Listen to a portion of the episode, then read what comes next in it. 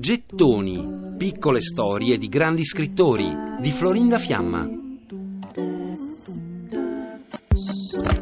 D'ora in poi, impostare la sveglia alle 7.30 e alzarsi, anche se stanca. Fare colazione e faccende, letto, piatti, pulizie entro le 8.30 e mettersi a scrivere prima delle 9. Così si risolve il problema. Silvia Plath, su suggerimento di sua madre, tenne un diario dagli 11 ai 30 anni, dove, tra le varie confidenze in cui scrive e racconta la propria vita brillante, i suoi successi negli studi, i numerosi corteggiatori, racconta anche la sua incessante lotta alla ricerca di un regime di scrittura da seguire. Silvia Plath era nata il 27 ottobre del 1932 vicino Boston. I suoi genitori però non sono americani, si chiamano Aurelia Schober e Otto Plath, un'austriaca e un tedesco immigrati negli Stati Uniti. Silvia pubblicò la sua prima poesia a soli otto anni sul Boston Herald. A 12 il suo quoziente intellettivo superava i 160, praticamente un genio, la più intelligente tra i compagni di scuola.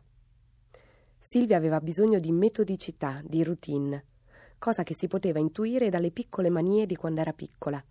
Amava mettere in ordine i bottoni, i sassolini, i mattoncini. E anche il suo stile di vita e i suoi orari. Per lei ritagliarsi un momento inviolabile dedicato solo alla scrittura fu molto difficile, soprattutto quando si trovò a crescere da sola i suoi figli, dopo la separazione dolorosa dal marito e scrittore Ted Hughes.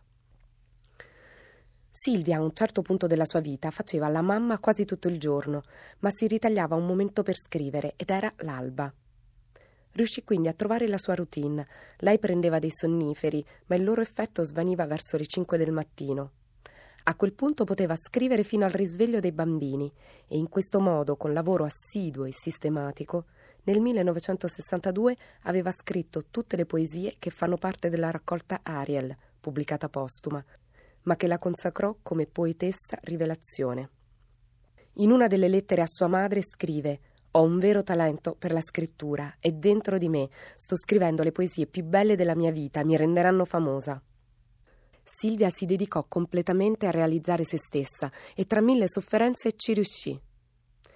Nel 1982 infatti ottenne il premio Pulitzer per la poesia. Però lei non lo seppe mai. Era un riconoscimento postumo dato a quasi vent'anni dalla sua morte.